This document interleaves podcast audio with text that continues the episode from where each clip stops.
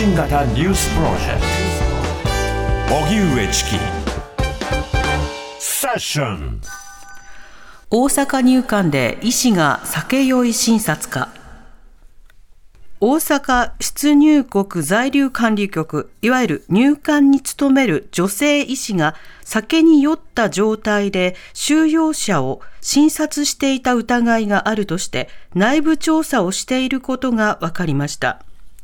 大阪入管によりますと、女性医師は平日の日中に庁舎内で常勤し、体調が悪くなった収容者の外国人を診察していましたが、診察の際に酒に酔った状態だった疑いがあるとして、現在内部調査を進めているということです。大阪入管はすでに女性医師を診察業務から外しているということです。大阪入管は詳しい調査の内容を明らかにしておらず、現時点で所感を述べることは差し控えたいとしています。また、斉藤法務大臣も今日会見で、この女性医師を診察業務から外し、事実関係の確認などを行っていると明かしました。さて、入管関連のやり取りも今日の国会では行われていましたが、国会の音声聞いていきましょうか。はい、まずは衆議院経済産業委員会と法務委員会について扱っていきたいと思いますが、えー、経産委員会の方では、立憲民主党の田島舞子参議院議員が、岸田総理の長男の、えー、様々な処分についてやり取りをしていました。岸田総理はですね、6月1日付で、えー、ご長男の岸田翔太郎氏を交代させるということなんですが、これは更迭であると理解してよろしいですか？岸田内閣総理大臣。あのこれ、えっと、えーまあ、この交代の理由として、まあ、公的公邸の公的スペースにおける、まあ、昨年の行動が公的立場にある総理秘書官として不適切であり、けじめをつけるために交代交代させる、このように申し上げています。更迭かどうかというご質問ですが、別に言葉の遊びをするつもりはありません。けじめをつけるために交代させる、このように申し上げております田島舞子君。言葉の遊びをして、私もおりませんけれども、これはですね5月26日、参議院の予算委員会、田名部議員が更迭要求しておいて、あのされたんですが、厳重に注意するのみということで、あの答弁をあの控えられていらっしゃるんですね。でこれなぜ6月1日になったんでしょうか？岸田内閣総理大臣。あの広島サミット後の地元との調整業務、これが続いておりましたが、これが一段落する、こうしたことから、このタイミングで交代させることといたしました田島舞子君。はい、6月1日に辞職ということなんですが、一般職国家公務員の制度を見ますと、これは日割りにならずに、給与、住居手当、通勤手当、期末手当、退職手当等が満額支払われることになっております。ご長男はですね、こうしたものは一切受け取らずに、あのご返金なさるという理解でよろしいですか？岸田内閣総理大臣。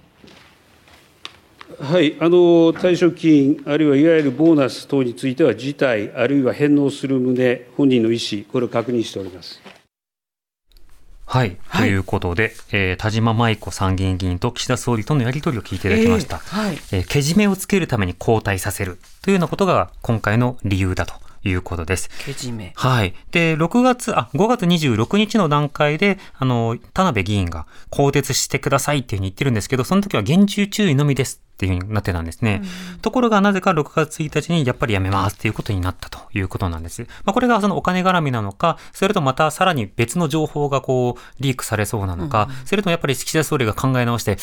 注意だけじゃ無理だなって改めたのか、まあよくわかりませんけれども、ね、その経緯がね。まあただそうしたような仕方で不適切だということで、けじめの交代ということになったということでした。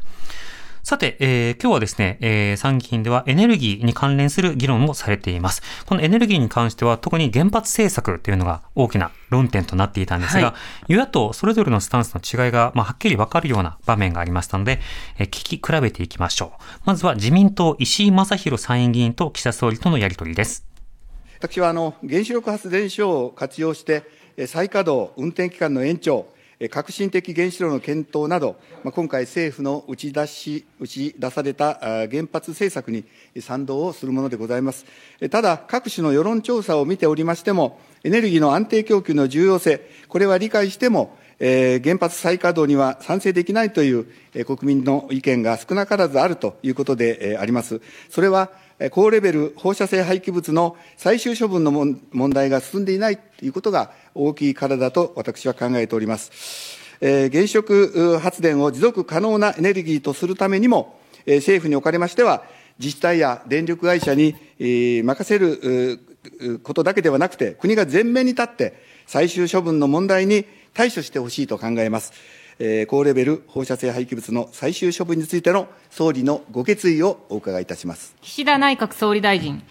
はい、あのまずあの半世紀以上にわたり、まあ、原子力を利用し、えー使用済み燃料がすでに存在している以上、えー高レベル放射性廃棄物の最終処分、これは必ず解決しなければならない、えーこうした重要な、まあ、課題です。で4月に閣議決定した、えー特定放射性廃棄物の最終処分に関する基本方針に沿って、政府一丸となって、政府の責任で、将来世代に負担を先送りしないよう、取り組みを進めてまいります。具体的には、国原子力発電環境整備機構、そして、事業者で、体制を強化し、関心自治体の掘り起こしに取り組む、関心自治体の首長などとの協議の場を設置をする、さらには従来の手上げを待つというのではなく、地域に対し政府から調査の検討などを段階的に申し入れる、こうしたことによって国が前面に立って、理解活動をに取り組んでいく、こうした方針で臨んでいきたいと考えております。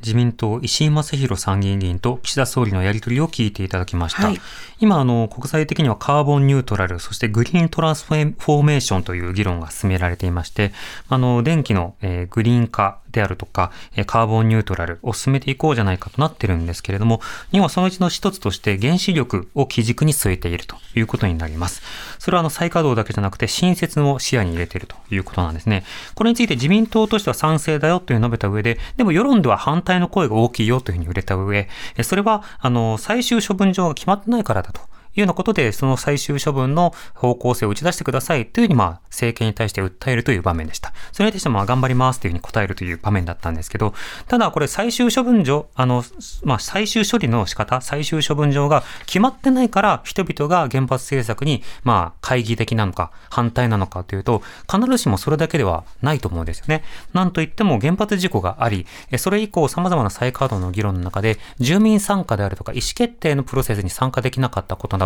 おそらく複合的な理由があるので、最終処分場できたんだ。あ、じゃあ原発政策いいねってなるかというと、決してそうではないだろうとは思うんですが、まあ、ここではそうしたところに注力注力していたやり取りでした。では、一方で反対に、共産党の岩渕智参議院議員の質問はどうだったか聞いてみましょう。日本共産党の岩渕智です。え総理はエネルギーの安定供給、脱炭素のためにあらゆる選択肢を確保することが重要だと述べています。東京電力福島第一原発事故を起こした日本でこそ、原発をやめて、省エネと再生可能エネルギーの大量導入に力を注ぐべきです。で大手電力による再エネ事業者に対する出力抑制が相次いで、で再エネのポテンシャルは環境省の試算で、現在の発電電力量の2倍あります。で発電コストは IEA の分析で、原発の方が再エネよりも高いことが示されています。また、IPCC の最新の報告書で、2030年までの対策を考えた場合、原発はコストが高く、温室効果ガスの削減ポテンシャルは小さいとしています。総理、それでもなお原発にしがみつくのでしょうか？そして原発に固執をし、石炭火力を温存し続ける日本の気候変動対策は、世界の流れに逆行をしている、足を引っ張っているのではないでしょうか？岸田内閣総理大臣。はい、あのまず、まあ、歴史上初の、まあ、世界エネルギー危機と言われている、まあ、状況に直面する中で、えこうしたこの情勢の変化を踏まえますと、うんとこの、えー国民生活や産業の基盤となるエネルギーを気候変動問題への対応と両立する形で、えー将来にわたって安定的に供給する体制を構築していく。そのために省エネ、再エネ、原子力など、あらゆる選択肢を確保する、これが重要であると申し上げております。このエネルギー安定供給を確保しながら、脱炭素に向けた取り組みを加速するためには、この再エネか原子力かといった二元論ではなくして、これ、利用可能な脱炭素電源、これをしっかり活用していく、こうした方針で臨んでいくことが重要だと思っています。そして委員の方から、この日本の政策、これ、世界の潮流に逆行するものではないかというご指摘がありましたが、あの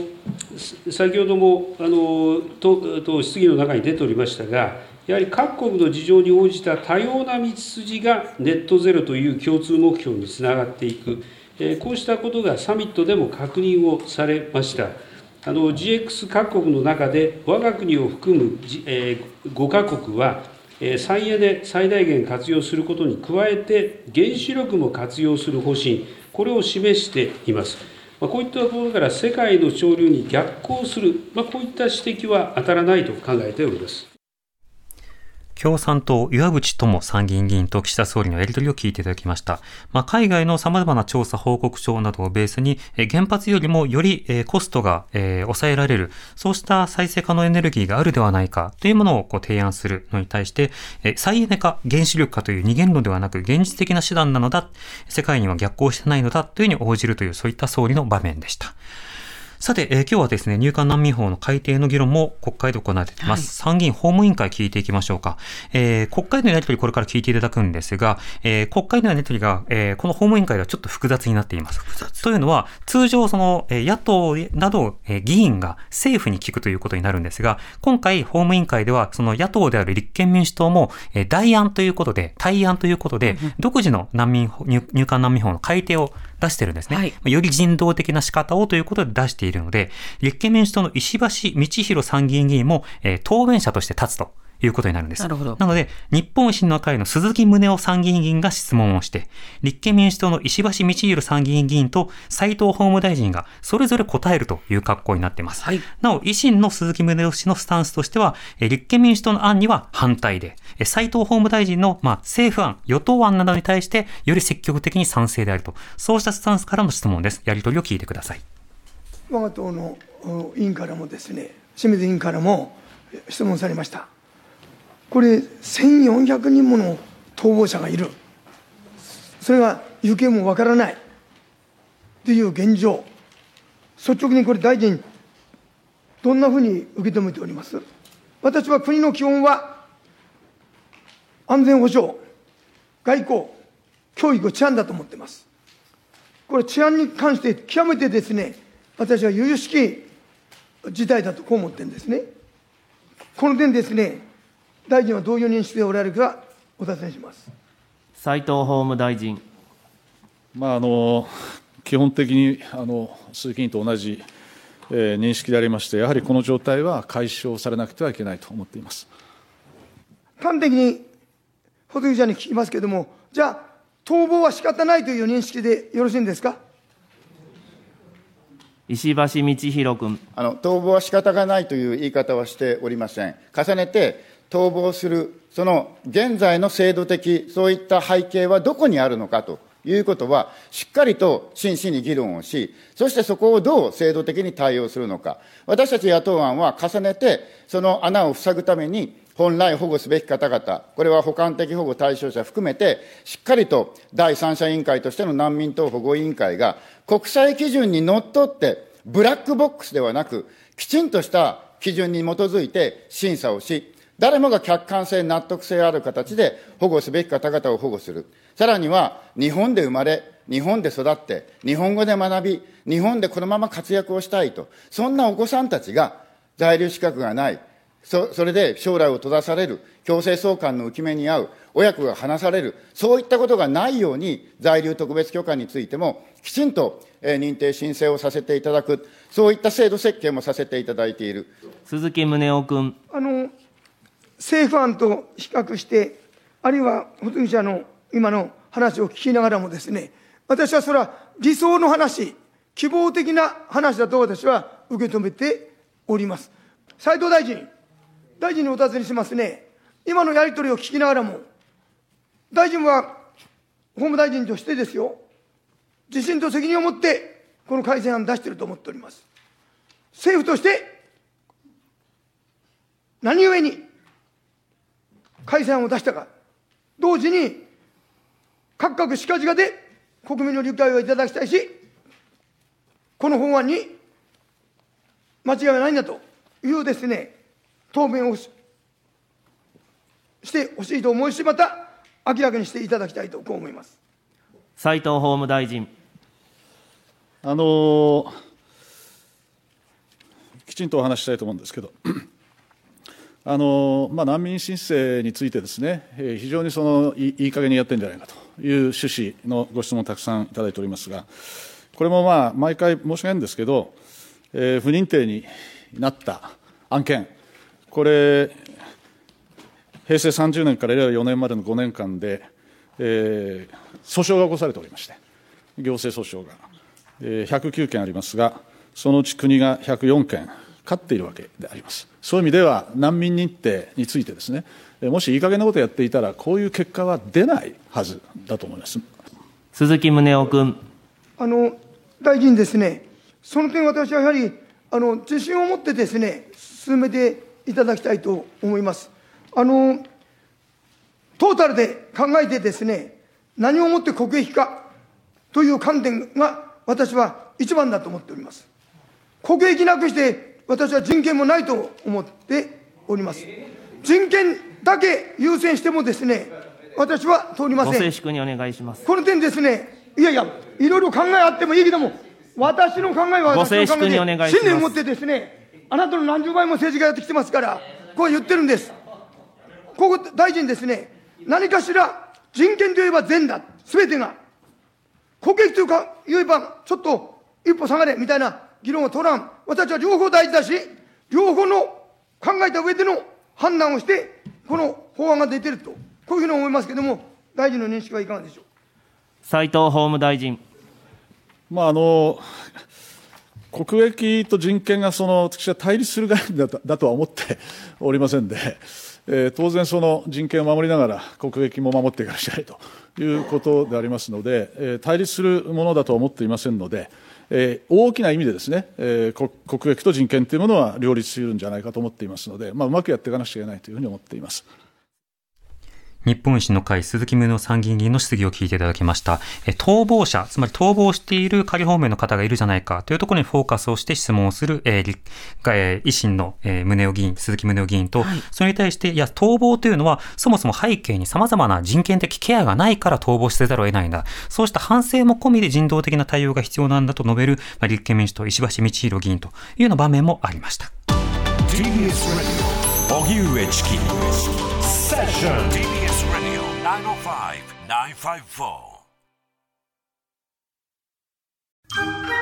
ボンジュール三輪明宏ですポッドキャスト番組。三輪明宏のバラ色の人生配信は毎週日曜日と水曜日です。忘れないでね。忘れないでね。でんでん。